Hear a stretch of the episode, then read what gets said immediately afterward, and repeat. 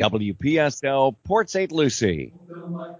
It's time now for We Are Just Christians, live from Savona Church in Port St. Lucie. Here are your hosts, Mike Schmidt and Gary Jones. Good morning, gentlemen. Good morning, and welcome to We Are Just Christians. Thanks so much for tuning into the show today. We really appreciate it. I'm so glad that you have tuned in to the to our to the show and our uh, hopefully listening to us each week on WPSL at 9 a.m. on Sunday mornings. We appreciate that. This is a live call-in show. I'm going to tell you the uh, ways to get a hold of us here in just a moment, but first let me introduce uh, myself and Gary Jones, the co-host. I'm Mike Schmidt. I'm the preacher and one of the elders here at the Church of Christ on Savona Boulevard, and and uh, Gary Jones uh, is uh, one of the other elders. How you doing, Gary? I'm doing fine this morning, Mike. I was wanting to mention if our if our listeners are out there, uh, if you let somebody else know that their show's on, uh, send an email to your friends if they're if they're interested in uh, Bible study, and uh, we'd Only be happy. old people like us use email, Gary. But Uh, you know, okay, I'm- all right. You're right. Yeah, That's a just text idea. text message or Yeah, whatever. yeah. But uh, you can listen online at wpsl.com. You don't have to be in the local area. That's true, and, and that, that's one thing. Sometimes we fail to mention that this show is available right now to even the local people on WPSL.com or any of your Amazon or Google devices. Just say WPSL 1590.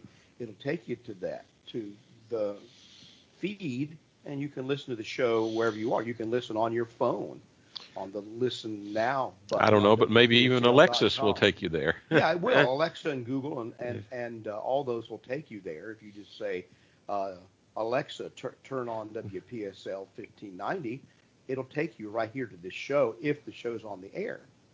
And so people can listen to this show all over the all over the world, really. And we have people listening in other states, from what we can tell from uh, the con- the communications we receive for which we're very grateful and we appreciate you doing that, you tuning into the show. And those same people can reach us either by calling in the number, that d- are going to give you in just a moment, or by texting us. So we're going to give you both those numbers just a moment. So you don't have to live locally or, or whatever to, to get get on the show or to communicate with us. If you'd like to call us today, which is the best way to communicate with us and live and make it makes the show so much more interesting to, to everybody.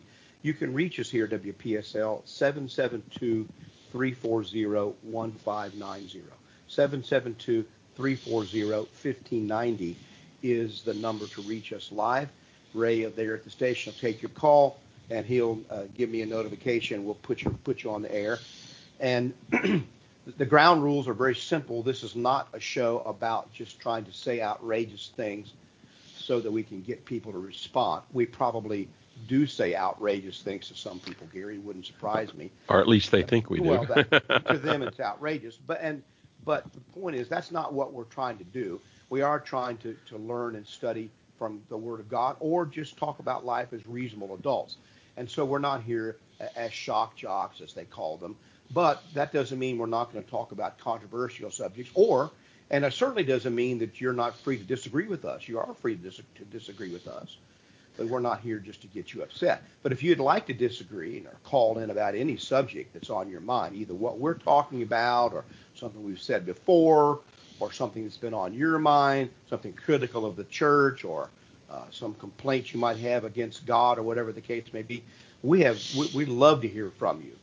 Uh, and particularly, I'd like to invite those who are not uh, believers in the Bible or, and or religion to call in. I'd like to hear from you. And like I say, we're not here just to uh, uh, obviously you know, argue with you, but we're going to give you a chance to talk.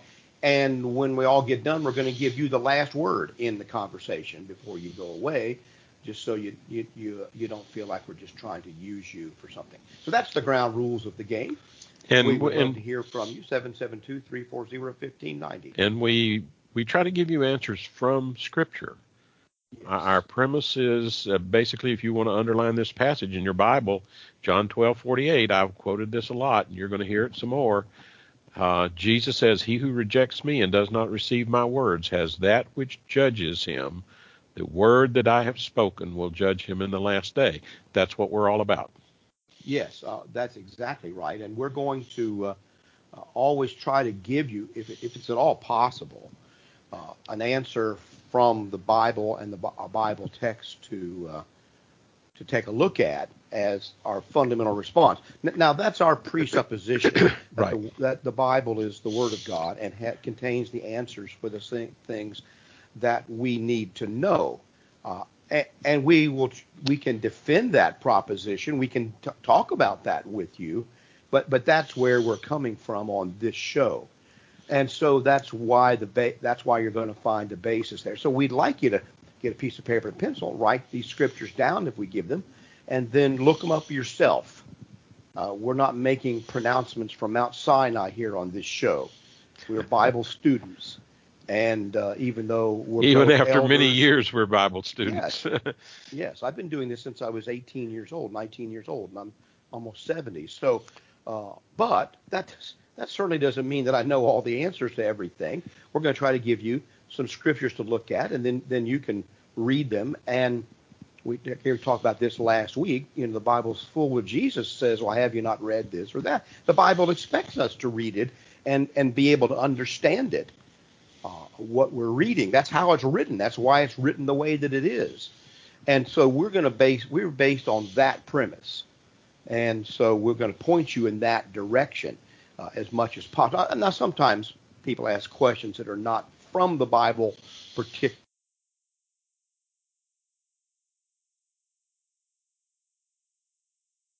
But we're going to uh, we're going to start there with those premises. Well, Gary, we have a phone call, so let's go right Sounds to the phones good. this morning. Let me let me let me do let me give the numbers one more time before we take the call. 772-340-1590. And if you'd like to reach us by text, you can reach us by text message. My text number, Mike's, is 772 260 6120. 772 260 6120. Gary's text number, 772 260, very similar, 772 260 6220. So you can reach us by text live and by the phone live. We'd love to hear from you. Okay, Ken, you're on the phone, uh, on the line. What's what's on your mind today? Hi, Mike and uh, Gary. How you doing? Doing good. How are you? Yeah, I don't know if I, I think I text you something about DNA and, and God's name. I think you did, um, Gary. Uh, I think we Ken, I talked. thought we might have. I think we talked about that once, or maybe we didn't talk about it. Let me. Um, I think I have the text from this show here. Well, go ahead and tell us what you got on your mind, and we'll go from there. DNA Okay. and God's name. That's what you want to talk about today, then, right? Right. Well, there's there's something else I want to talk about besides that too. Oh, okay. Okay. Uh, so this was discovered by a, a scientist in Israel, and uh, in DNA, you have two strands that are connected by bridges, and the bridges are separated by amino acids. And there's 10 amino acids, then a bridge, then five amino acids, then a bridge, then six amino acids, then a bridge, and then five amino acids. And it repeats that pattern all the way down the whole DNA strand. 10, 5, 6, 5. So if you don't know the significance of that, those are the numbers associated with the Hebrew letters Yud Hey Vav Hey, which is the name of Jehovah. That's the YHWH. Well, it's B H W. Okay. it's not it's not really a W, it's a it's a V. Okay. Yahweh. Yes. Okay. Yeah, I think I remember you mentioning this uh, before. So now, when you say, I've thought about this the last time you brought this up, Ken, um, and it's it's very interesting, and I certainly can't dismiss it as something that God would never do or whatever. I don't. There's no uh, there's no scriptural verification for that for that except you know, the scriptures that might say that God's name is written on His people, you know, those kind of passages that I can think of. The the the connect the, There's one, there's one right after the bene- Aaronic benediction. yes, what the um, not the Lord bless you and keep you. Is that the one you're thinking of? Yeah, yeah. He, he tells the priest to put his name on the people. Yes, puts Yeah. his name on them.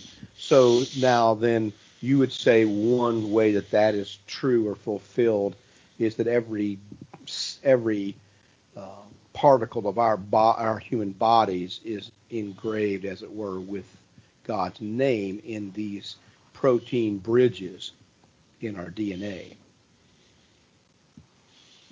Amino acid protein. I think that's what the bridges are uh, made of. But now, the only problem that I have with this, I say the only, the main problem that I have with this that I think is debatable is the use of hmm, what I what would you call it, numerology or Yes. gematria.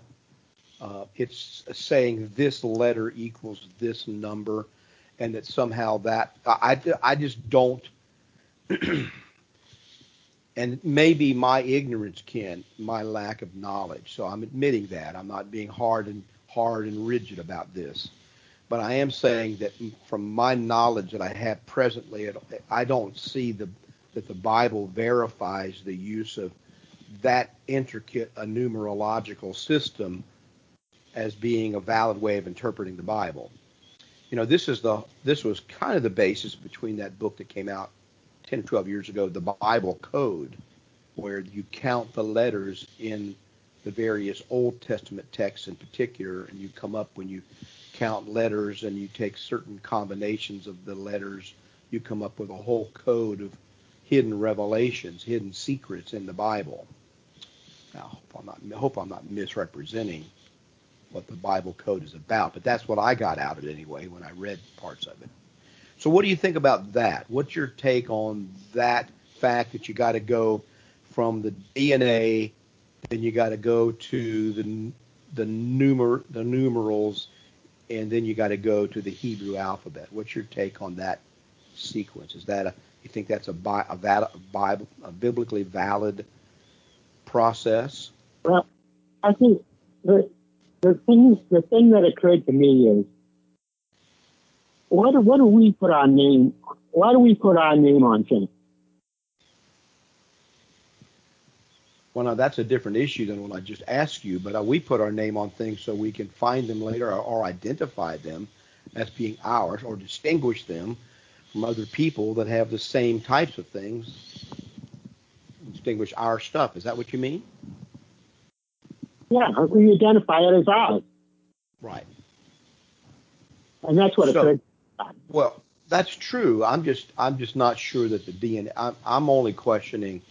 I'm not questioning that God does that with His people, and He put His name on them, and the people of God, and especially in the ancient world, were the only ones that would use His name and be called by His name rather than called by Baal or Molech or Chemosh or somebody something else. And so they were called by the name of Yahweh, or in, common usage, Jehovah. We can debate the difference between Jehovah and Yahweh. But in any event, um, I'm not disputing the fact that that is what God intended to say that if you're going to be my people, you're going to have to accept my name on you, and I'm going to uh, put on everything that you do. Now then, does that extend to the very molecules we're made of? And I, like I say, I have no, I have no fundamental quarrel with that idea per se, because and I think that there's so much hidden in the natural world that we live in. I could use the word natural in quote. In the world we live in, the creation of God, the whole universe speaks of God and His nature and His being, and, and He's written, you know, He's written Himself. The heavens declare His handiwork, are His handiwork, and the heavens declare Him. There's another aspect to this, Mike, that I think we might think about in that uh, basically is God placing his name on every individual, or is this just, uh, do you look at this? What does it mean when he says, I will, I will put my name on these people? if it's part of the DNA, it's part of every person that's ever born or lived. Not just not just not, not just not just the followers of Jehovah. Well, that would be okay. And from where I'm sitting, I think God did. Yeah, well, it, yeah, it, it's all a, are His. It's a claim to be the creator rather than actual possession, like we might think one who has allegiance to God. Okay. Yes. Well, he even says the cattle on the thousand hills are mine. Yeah. So even the cattle have his or are his. Now the other question, somebody just texted in. I think it was John just texted in. Ken, what do you think about this? Let's see what. I, now I can't. I'd have to do a little bit of research before I can understand the question. I, I got it. I don't know the answer. I'm sure he says all primates have that code. Well, now that might or might not be true. I mean, we share huge percentage, a huge percentage of our DNA with the great apes physically. It does, but I don't. But we don't share all of it with them. How deep this set of numbers goes into that which would distinguish a human from other animals, I don't know. I don't know the answer. Do you have an answer for that, Ken? Does the guy deal with this in the from what you've read? You get the answer from that from that uh, from that place you visited with the um, ah. Oh, okay. If they can tell you that for sure. The apes have, there's no way uh, um, humans came from apes. Well, I I I'm, I don't be, I don't believe that either. I don't believe that I don't believe in the general theory of evolution, but I do believe that we do share a lot of physical characteristics, including a lot of DNA, with these other animals. It doesn't mean that we came from them evolutionary in an evolutionary way. But we're but all, all different li- all different living things have similarities because the same God made them, and they have to live in the same general environment as each other. So it makes perfect sense that they all would have, as carbon-based life forms, certain characteristics that are similar, and yet they vary in degree. I mean, it's interesting to me that that we have this great affinity with dogs, and yet we are not as closely linked genetically to dogs as we are the apes, and we have almost we have no almost, affinity. almost no affinity with apes whatsoever. And, and we have, and when they want to test stuff on human for, that's going to work on humans, they use pigs. Uh, even pig carcasses are used in forensics, criminal forensics, because the density, the mass, everything, bone is very similar to human beings and other animals aren't. It, but we have no connection with pigs per se. But it must mean on some level we share a significant portion of the DNA code of these animals. But it doesn't mean that we came here in an evolutionary way through those animals in that way. I don't believe that. Yes, I did. I think I did mention that um, this past early in the summer we went up to Kentucky, a, a, group of us here, and and went to the Ark experience and to the Creation Museum. Very interesting, worth worth a trip, in my opinion. You'd have to evaluate yourself what you think of all of it, but overall, I thought it was well done and had and presented some really challenging things for you there to look at in the exhibit. But that's another another subject. Well, uh, I, I'm just, I'm. What do you think about the the numerology, Ken? I mean, how how do you, can you? Is there something in the Bible that would say yes, we should be looking at this, at these numbers of numerology? Uh, well, first of all, Your thoughts on that? It doesn't predict the future. That's the numbers. By the way, the producers asking asked me to ask you to speak up a little bit. But uh, oh, okay. If you could, if you don't mind, I hope that'll help. Hope you can do that. But yes, I, I agree that I don't think the numbers are there so we can predict the future. But what? Well, the, well, no, I'll, I'll wait till Ken finishes. What What do you think about the idea of gematria or numbers in the Bible in general. Now, gematria is different than looking at symbolic numbers in the Bible. I know that, but. Uh-huh. Well, uh, I think I think some of it is interesting, and some of it is very interesting as far as uh, Jesus is concerned.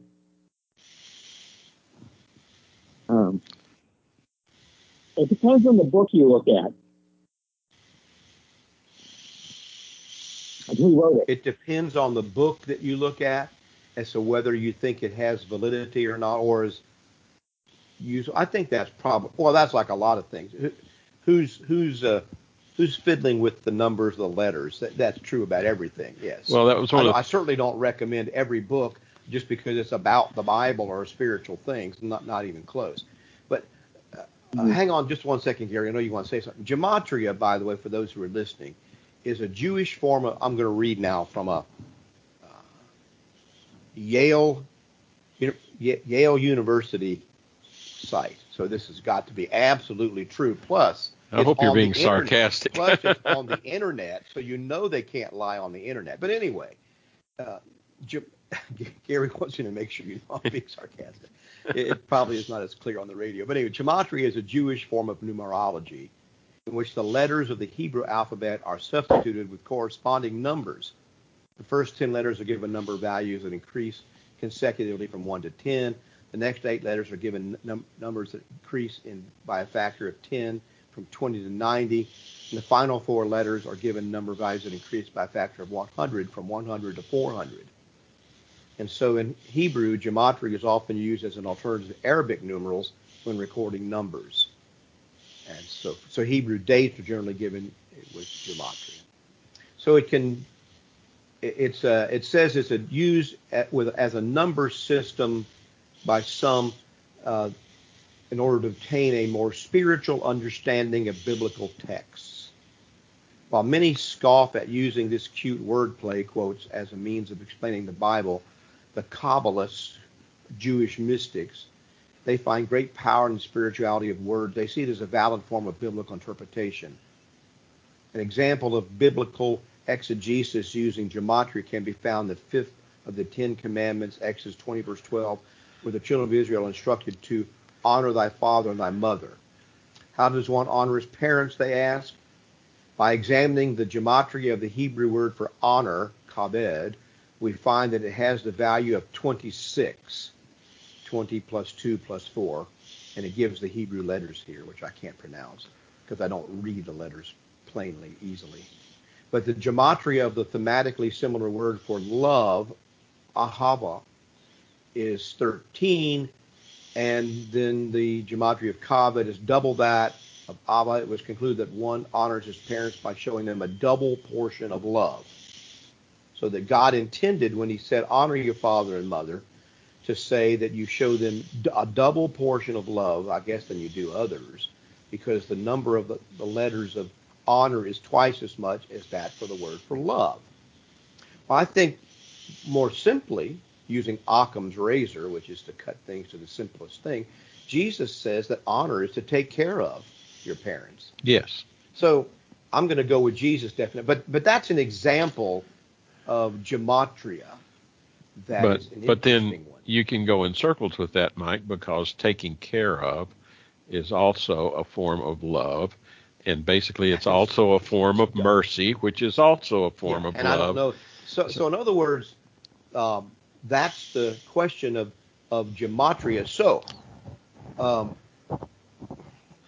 Well, do, I, do, do I think? Oh, go ahead. Yeah, I was going the, the reason I, the reason I say this, Mike, is I think I share your skepticism about this use of numbers because skepticism might be too strong, but it sometimes it is skepticism. Yeah. Go ahead. basically what I found having to deal with mathematics is is I can turn almost any mathematical expression into almost any other mathematical expression with just a series of appropriate assumptions and operations that are consistent with the system. Why mathematics is not reliable. Gary. Well, it's I'm why well teasing statistics is I'm teasing it. Yes. yes, uh, talk about term, teasing. statistics in that way. You know, it's it's statistics can tell you Who's anything you want, statistic? but yes. But real statistics have to have what we talked about. I think coming to coming to the to the show today is takes some critical thinking and analysis that people often don't do. when I was a when I was a collegiate competitive debater, preparing to be a lawyer and attorney, I would use the same statistics one hour to prove a proposition. I would use the same statistics, literally the same numbers, the next hour to disprove the proposition. So It's who's using the statistics. It's, it's not a question of whether you have a statistic about COVID. It's what does it mean and how, in what context are you using it? Well, and how you analyze it. Same it's, thing it's worse. with- It's worse than that, Mike. It basically how those statistics were arrived at, and what the data group was that Well, was used, and what variables are involved in basically the phenomena you're trying to study. It's it's a lot more complex. Uh, no, I won't. I won't yet. There's a there's a kind of a crude way to look at statistics, but I'm not going to say that over the radio. well, uh, that that and the I think that's hitting it. Part of what uh, John just texted in, he says, until the printing press, there were no two texts exactly alike, and I would say, even after the printing press, that is still obviously possible. So the number code thing depends on the text being used, and that's true. It depends on which Hebrew text is being used in some cases because most verses there's not much dispute about what's there from any particular version or manuscript. Others there might be a slight difference in the two. And I just let me think for a moment, Gary, about a couple of cases where we have this problem in Hebrew. But I will say this that uh, uh, I know the Masoretes who did most of the copying of Old Testament texts, the Masoretic scribes, that we have that our Old Testament texts are based on their work. They would do a scroll of a book, and then they would count the not just the letters, but all the accent marks in that, either the scroll or a codex or page if they were doing it that way. And if the number of marks on the page didn't match what they were copying from, they wouldn't even look for the error from what I've read about. They would simply destroy that copy and start over again. They had nothing if it was not time, and they would destroy it so that they were trying to produce an exact copy. And, and now, to be fair to what Ken is saying here, part of the reason was that some of those very people believed in what we're talking about here, that all these letters, every even Jesus, Gary says that not one jot or tittle will pass away from the law until all is fulfilled. He was really stating, I think, a belief of the Masoretic scribes about the text. And so they were very careful. Does that mean that no errors were ever in, ever introduced? No, it doesn't mean that at all. But they weren't just casually copying things like a bunch of fourth graders told to copy a book. or copy what's on the blackboard or Copy- yeah, they were way more elaborate and more exact with the intention of producing an exact copy of it. And so, but now that still begs the question. You have certain words, and I've seen a various. Oh, what was it just the other day?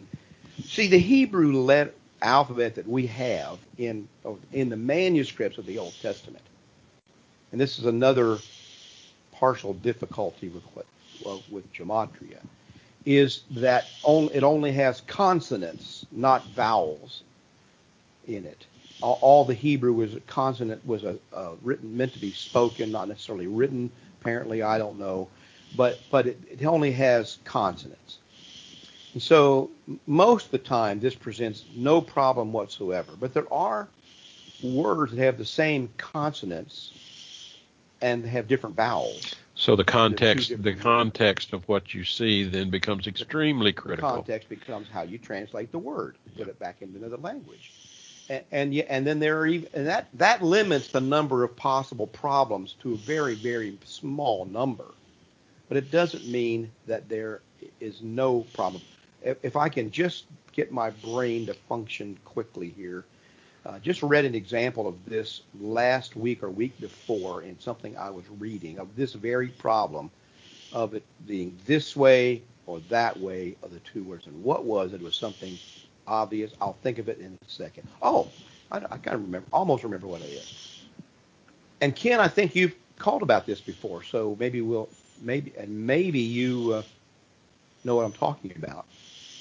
Is the Jesus said, and the same thing is kind of true in Greek, uh, that it's easier for a camel to pass through the eye of a needle than it is for a rich man to enter the kingdom of heaven. Now, if you take that into Aramaic, Have you seen the needle gate? I saw the, what they call the needle gate, yes. And people have tried to explain this statement of Jesus. And what it was was kind of a man door next to a big door. And sometimes they'd have that big door shut there in the gate. The one we saw, and like with the one I went to in Jerusalem. And so they would try they would have to kneel down to get into the smaller hole next to it the smaller gate. It was kind of a defensive. Yeah, Mike, you've seen it, so let me ask you a question about right. it. Because I heard somebody say, give this analogy, and I don't know if it's true or not. They said they could get a camel through the needle gate if they unloaded the camel, they'd get on its knees and dragged it through. Well, and that's I think what I've read before, and I and it possibly I think you might have called about that one time, or you, I mentioned that uh, what that means. Um, yes, that's that's what I've read too, and I, I, I, but I think, but this this interpretation, why can't I? I I'm sure I saved this. Maybe I don't know. If, you know, when you save stuff on a computer, it's easy to find it if you can remember the key words the key in words. the article, and I can't find anything that has the word needle in it that I've saved on my in my files about this. But it was the difference between the consonants and vowels in the word needle as opposed to something else. And I, I, my wife is probably driving in the car. She could probably text me, and she, I, I think I pointed it out to her when I read it as this being a very interesting interpretation of this um, of this verse, but it was a whole nother word altogether in Aramaic for this word that we put needle in, and it mean, and, and it makes it just a whole different analogy. We don't have to go through the problem because the truth is we don't know that that's really what that gate was for. Uh, there's been so many different explanations of the eye of a needle. Ken, as likely as not, in my own opinion about it, this is my opinion, Jesus was talking about something that was completely ludicrous. He wasn't talking about some actual place or event. He was talking about something that was ludicrous. They would have laughed. And then he, and then he says, but with God all things are possible. So yeah. you didn't huh? answer the question. You've seen the gate. Is it big enough for a camel to get through if you put it on its knees and drag it through? yeah, p- possible, po- possibly, uh, it it is. I, I wasn't thinking of it in that term at while I, I have a picture. I can look up the picture. I think on my phone here if I look it up. I, I'd have to say if compared to the big gate next to it, yes, it probably is. By the way, my wife just texted me. She said the word rope, and I'd have to look double double check this. But I, the the point of the article I read was is that the word rope and the word camel in Aramaic are very very similar, and it's possible that Jesus said it's easier to get a rope through the eye of a needle than a camel uh, than a rich man to go to heaven. Well, basically, well uh, that makes that makes more sense because a rope and and a thread are you know in the same category. That makes more sense to me. A rope through the eye of a needle. Yeah, well, even it, it gets it's even, not possible. Well, it gets a little worse even when you go to the Greek. If you go to the interlinear and look up, is of a needle is translated one word. Strong's defined it defines it as to sew. It's not even literally a needle per se. It's sewing. per se. yeah. It's sewing. But It's it- just, it- that's the verb form of it. Yeah. Yes, that's right. But it, that that makes uh, that makes more sense to me, storytelling wise, to get a rope to the eye of a needle. But um, I've just never, even though I went over there and they showed us this gate. Um, my understanding, Ken, is that there there's always there's been more than one of those in history, and I- just I just don't know. I wasn't convinced when I saw it that that was the intention that Well, Jesus it- had when he said that. Even Okay. if that's what they use this gate for. well, when you look at the definition of the Greek word and the use of, and like Judy sent you the use of rope, then the whole idea changes. It's like putting a thread through the eye of a needle, not like something going through something or through a being gate. But Yeah, it, it, it's- the analogy is better. better, A yeah. rope. But on the other side of the coin, Ken's point, I think, and I think, if I remember what you said, that the I think the reason that that translation or idea appeals, that gate appeals to you, is because the camel has to be unloaded, unburdened to Yes, go through. very- And so a rich man carrying all of his possessions and trying to get into kingdom of heaven and hold on to all of his possessions and desires and lusts isn't going to make it through. Is that your point? yeah, like Jesus said to the rich man. Yes. And I think that does fit. That's a good analogy. That's right. So that's that's very appealing, I have to say. That's an appealing interpretation of that passage that you have to unburden the camel and then it can barely squeeze through. of course, in another way that uh, outside the context of possessions and lusts and desires, all of us have to decide we're going to be unburdened and lay aside the weight that even as Christians that does so easily beset us, as, um, the writer of Hebrews says. So, in any event, that is an interesting, but it goes back to these the closeness of some words in the text, and that is um, somewhat of a, at least it's a challenge for gematria to figure that out. I I don't, and I agree with you, Ken. I don't think, for example, the numbers in the book of Revelation are there so we can predict the date of the end of the world. The number 1007 and all those other 144 and 12, all the numbers there are are symbolic numbers. So I don't dispute the idea that the Bible has many symbolic numbers that it doesn't even explain itself, like the number seven being a number for completeness, and then then Fuller to be God's number as well as number twelve. There's a reason why there were twelve tribes of Israel, you see, and ten commandments and that kind of thing. Uh, you have this, and Jesus had twelve apostles. In fact, he even replaced the one that died, so they still had twelve. Then he makes Paul one untimely born later, So we end up with 13. end up with 13. Well, some would say then Jesus says he's an apostle, and uh, you had you had uh, Judas as an apostle, and then you replace him with Matthias. So you know, uh, but Jesus, see, that's- he had 12 active apostles at least early on. But that's one of the things that that kind of that really bothers me about this numerology thing.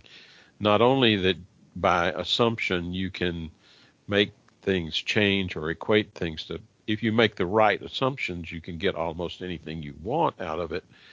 Uh, the other thing is the more steps you go through, the further you get from any reasonable path that might take you through something. Each time you have to make a change from one base to another to get to that final number, Yeah, it gets even further from probability. letters to numbers back to, To numbers, letters and and then, then change arc. lang- then you change languages. Yeah. So now you're, and I guess, uh, although it, this this understanding uh, that Ken is trying to get at here, that God has written Himself, as it were, on every human cell, is a very intriguing. And I, of course, I, I believe in the truth of. I believe the truth of that. I, I believe that's true, even if I didn't understand anything about DNA or genetics. That God intended to put His mark on all living things, and in particular human beings. But your quote unquote objection, Gary, that this seems to be too gener- general to mean God's people as such, because every Yes. human shares this. Right. I think that's a very good objection to this idea per se.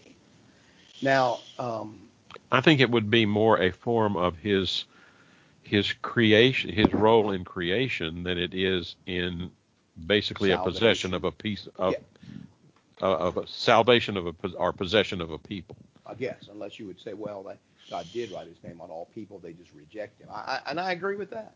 So it is an intriguing idea, uh, but you have you have to consider. And I think that the point you just made a moment ago, Gary, I imagine Ken would agree with this, or who and many of our listeners. The the problem with some things in Bible understanding is not that you can't get there to that is we always have to remember the steps it took us to get there. Yes. And if we forget the steps and some some of those steps, I have certain beliefs that I think, yes, I think this is exactly right, is borne out by several factors. But I have to admit that my my scriptural basis for that belief is shaky in a few places. I have beliefs, for example, we've talked about them on the show. Some people object to them about, you know, the nature of my resurrected body in heaven and those kind of things. And I tried to convey clearly, and maybe I didn't do a very good job because I don't. Well, part of that now, I'll just be blunt. People don't listen, okay, to what you're saying. You can say, all, and that's the problem being a preacher. I can say all I want to. this is a tentative conclusion, accepted at your own peril, but people just take it as well. Mike says, blah blah blah. You know, so you, you know that's a peril of being uh, a, a preacher. But I have to look at my conclusions and say, well, I got there, but this part of that is pretty iffy, you know. And if that part's not true, if my if I've missed it there, then I probably missed the whole thing. And sometimes you, you just have to say, I don't have a lot of biblical proof for certain things. So I, you, you're careful about how you teach it, and you certainly need to be careful about what other doctrines you pile on top of it. That's one of my big Oh, yeah. problems. To say that Mary is a woman that was exalted above other women, as it were, and this text said, "Exalted are you above uh, uh, above other women," but then to make her the mother of God and worthy of worship and people praying to her, that's a big leap to Oh, make yeah. from that scripture. Huge, unreachable leap in my uh, question point. Because it, but it- that's but it's ignored. That that problem is ignored. because it goes back to how does the Bible define exalted in that particular place, and you don't have a good you don't have a good And definition we of have it. so many other passages teach us not to worship any Yeah. human being. Yeah. Any, not even angels. I'm not even allowed to worship angels. Okay, so in any event, that's part of the problem of a lot of things in Bible interpretation is making sure that you, what you're making of a passage at least is reasonable considering what you're doing with it, what the, uh, what you're trying to make of it.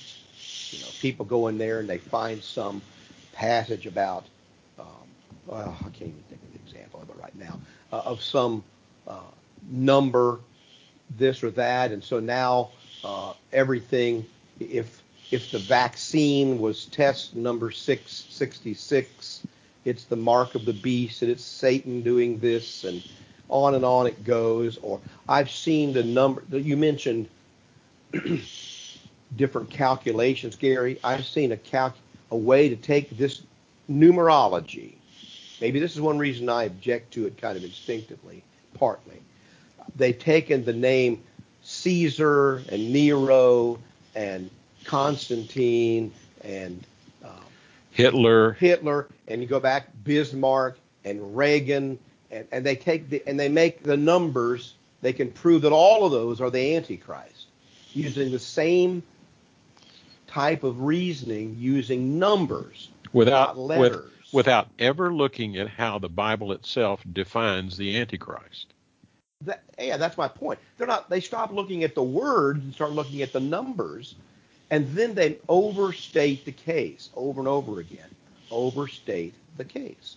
So now I, I've lived my life in a lot of ways on things I can't 100% prove from the Bible. In a lot of ways, because I believe that that is, I'm using some discernment there to look and say, well, what is the most likely or reasonable course of action that flows from this idea to this one? And I'm going to live that way, okay, for different reasons, and I think I'm justified in doing so. I'm unjustified in telling other people that if they don't do that, they're lost, or whatever the case may be. But I do challenge them, not just to disagree with me, but come up with their own system and justification. Well, it keeps it keeps going back to Mike. Um, who, whoever teaches is not going to stand in the place of judgment for the student. The student is going to stand in the place of judgment for himself. Now the teacher stands in the judgment for both. The, the, yes, but basically, teaches and the other. but basically, what it's going to happen is you're going to have to stand in judgment for the things that you have done and the decisions that you have made. Now, you if you hand that decision off to someone else, uh, you know, what are you giving up?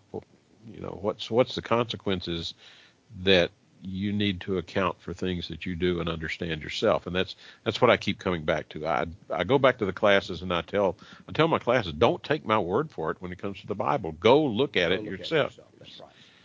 Now, Ken, um, where would I go to to read about this business with the DNA? Do you know the source?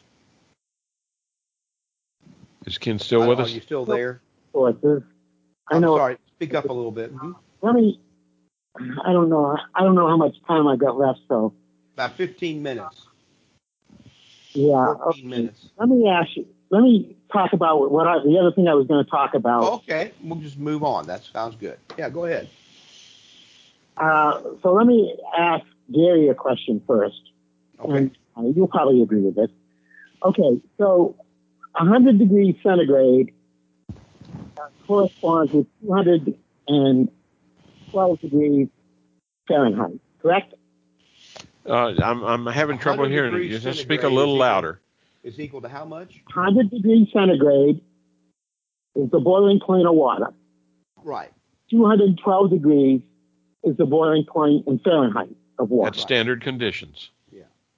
At one atmosphere. Yeah. Well, and there's a temperature associated with that too. It's close. Yeah. Yeah. Anyway. there's a linear relationship between the uh, the two scales, the centigrade scale and the Fahrenheit scale. Yes, there is a, a linear formula. Okay.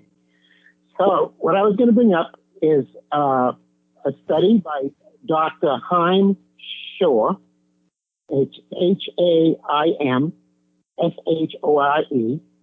He's uh, professor of engineering and statistics at Ben Gurion University Israel.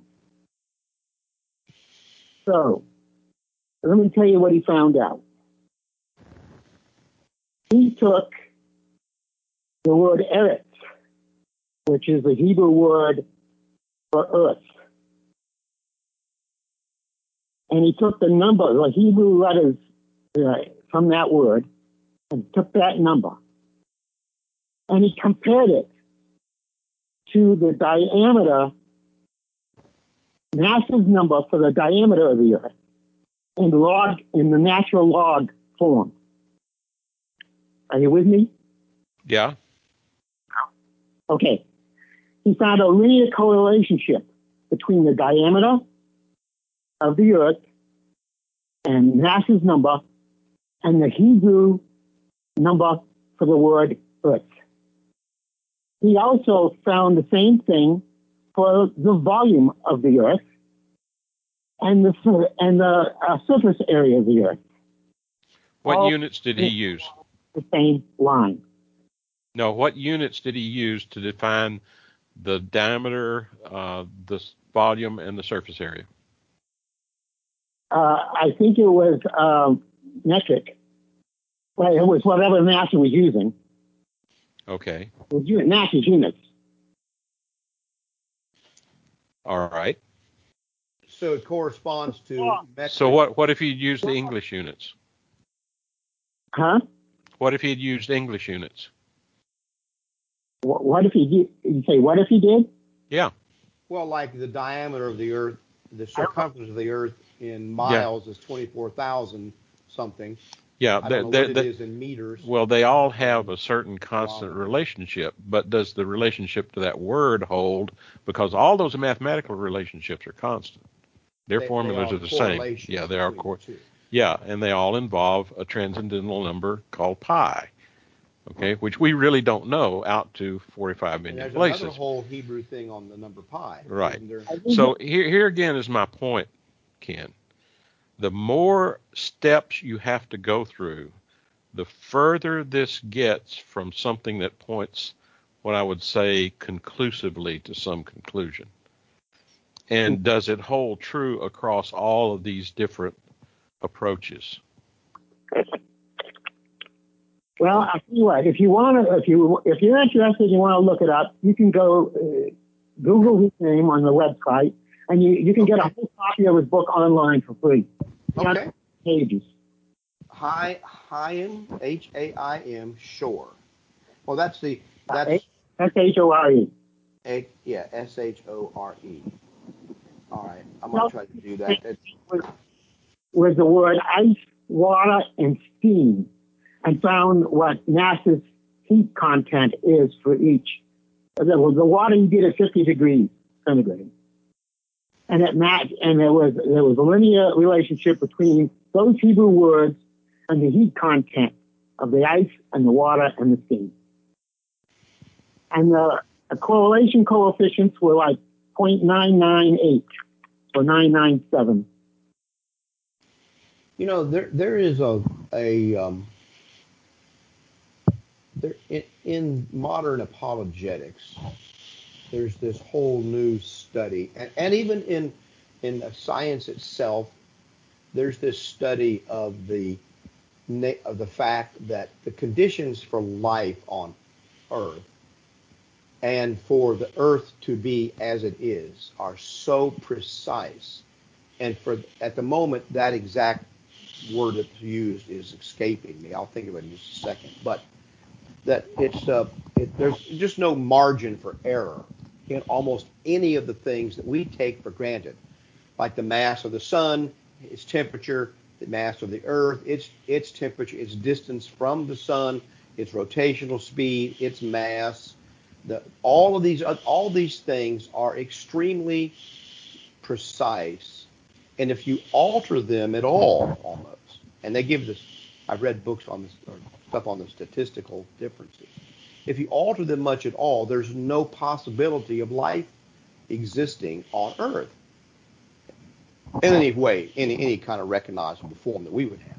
And so this question is discussed in debates on apologetics or the existence of God because how did this just happen and and what are the statistical odds of all of these things being true at the same time?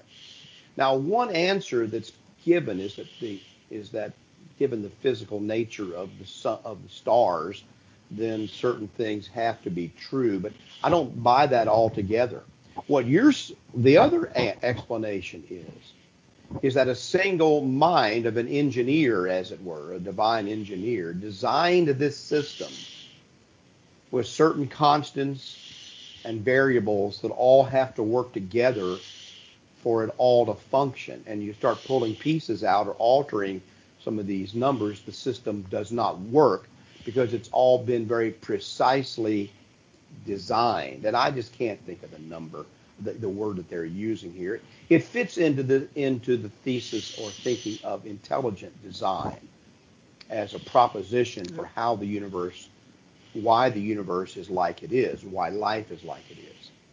And that make what this man is saying, I don't he's getting there from I'm not sure you'd call it numerology. He's pulling the word earth out. I don't know what do you do with the word heavens. You know, heaven God created the heavens and the earth.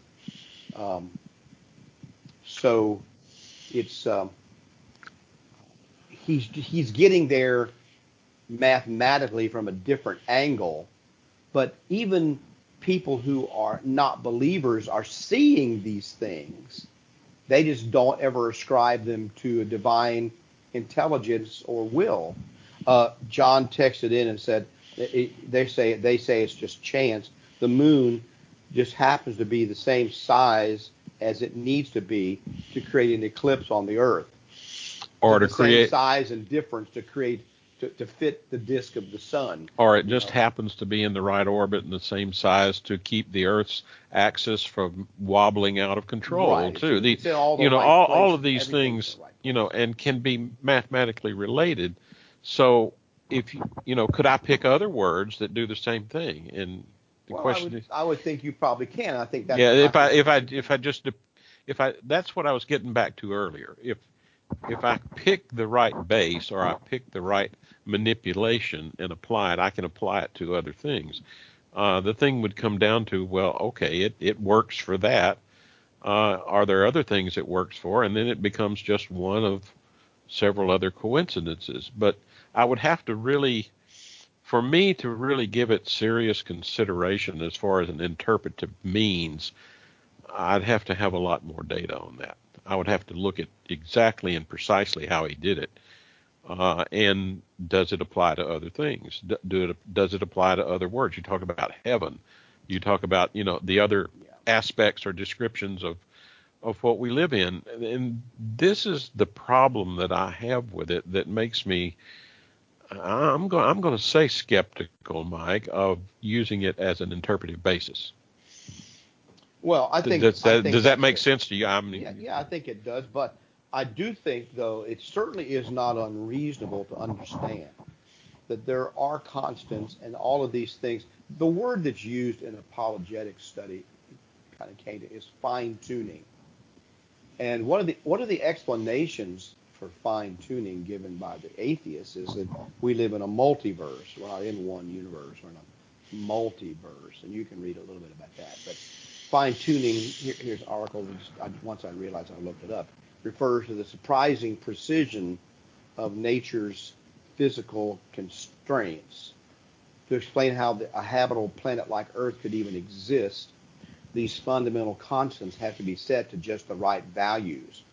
Like running a dial to find just the right radio station, you got to run the universe to just the right mathematical constants to produce physical results to make it work for life. Otherwise, it can't support life. And if the universe were not expanding in exactly the rate that it is, uh, this none of this would happen the way it's happening. It, it doesn't it goes all the way down from the DNA and the molecules all the way out to the expansion of the universe. The same fine tuning exists, whatever field of study that you're involved in. And so if it do, if the universe expands too quickly, you never even get to compl- you never even get to carbon atoms, Gary. Oh yeah. So you don't get life based on carbon. You know. So this is not just something you can just plug and play it's all done and I think designed by God. That's the idea that I would get. And here's the thing: as little as I know about mathematics, I do everything can be put back into a number in the physical universe, and and explain or explained and understood. Now, spiritual things can't be explained by numbers, particularly. We don't get to the goodness of God because we can put an equation in a, there and work out an equation. But physical things, yes, can be explained. Well, Newtonian physics and mathematics work pretty well, but they have their limits. And if that's what you're using, what what he's using here is is is basically a Newtonian system. Well, every time they think they got it somewhere else. So it goes somewhere problem. else. So it's way more complex. It, it boils way more complex than they think it is. It, it boils down to me: is is it reasonable to assume that you can have a tornado pass through an automobile wrecking yard and leave a fully functional, complete Boeing 747 in, in its place? And and that just doesn't happen. That's that's the kind of thing that all of this points to me as being made by chance. Right. Well, Ken, we got about a minute left to talk, so uh, wrap up what you want to say here, and uh, we appreciate it. Okay, there's two kinds of science. There's a creative science that Jesus created the world, and then there's human science. And uh, I think you're better off following the creative science and what he says, which is in the Bible. Well, and I agree with that. And I would say this, though. I, I think that true human science doesn't contradict the creative science that we see from God's hand. When we get to the when we get to the real basic man human trying to be God that thinks his science is the only science there is, and doesn't recognize its limited nature. Well, we got about a minute left. We're gonna. I'm sorry, Ken. We're gonna have to run here. I need to wrap up the show. I really appreciate you calling in and those who texted into the show today. I hope the discussion's been interesting. We want, we do want to invite you to take a look at our website, which is wearejustchristians.com. Wearejustchristians.com. and uh, you'll find recordings of these shows, the lessons from the church, a lot of information about the church. We'd like to invite you to our assembly.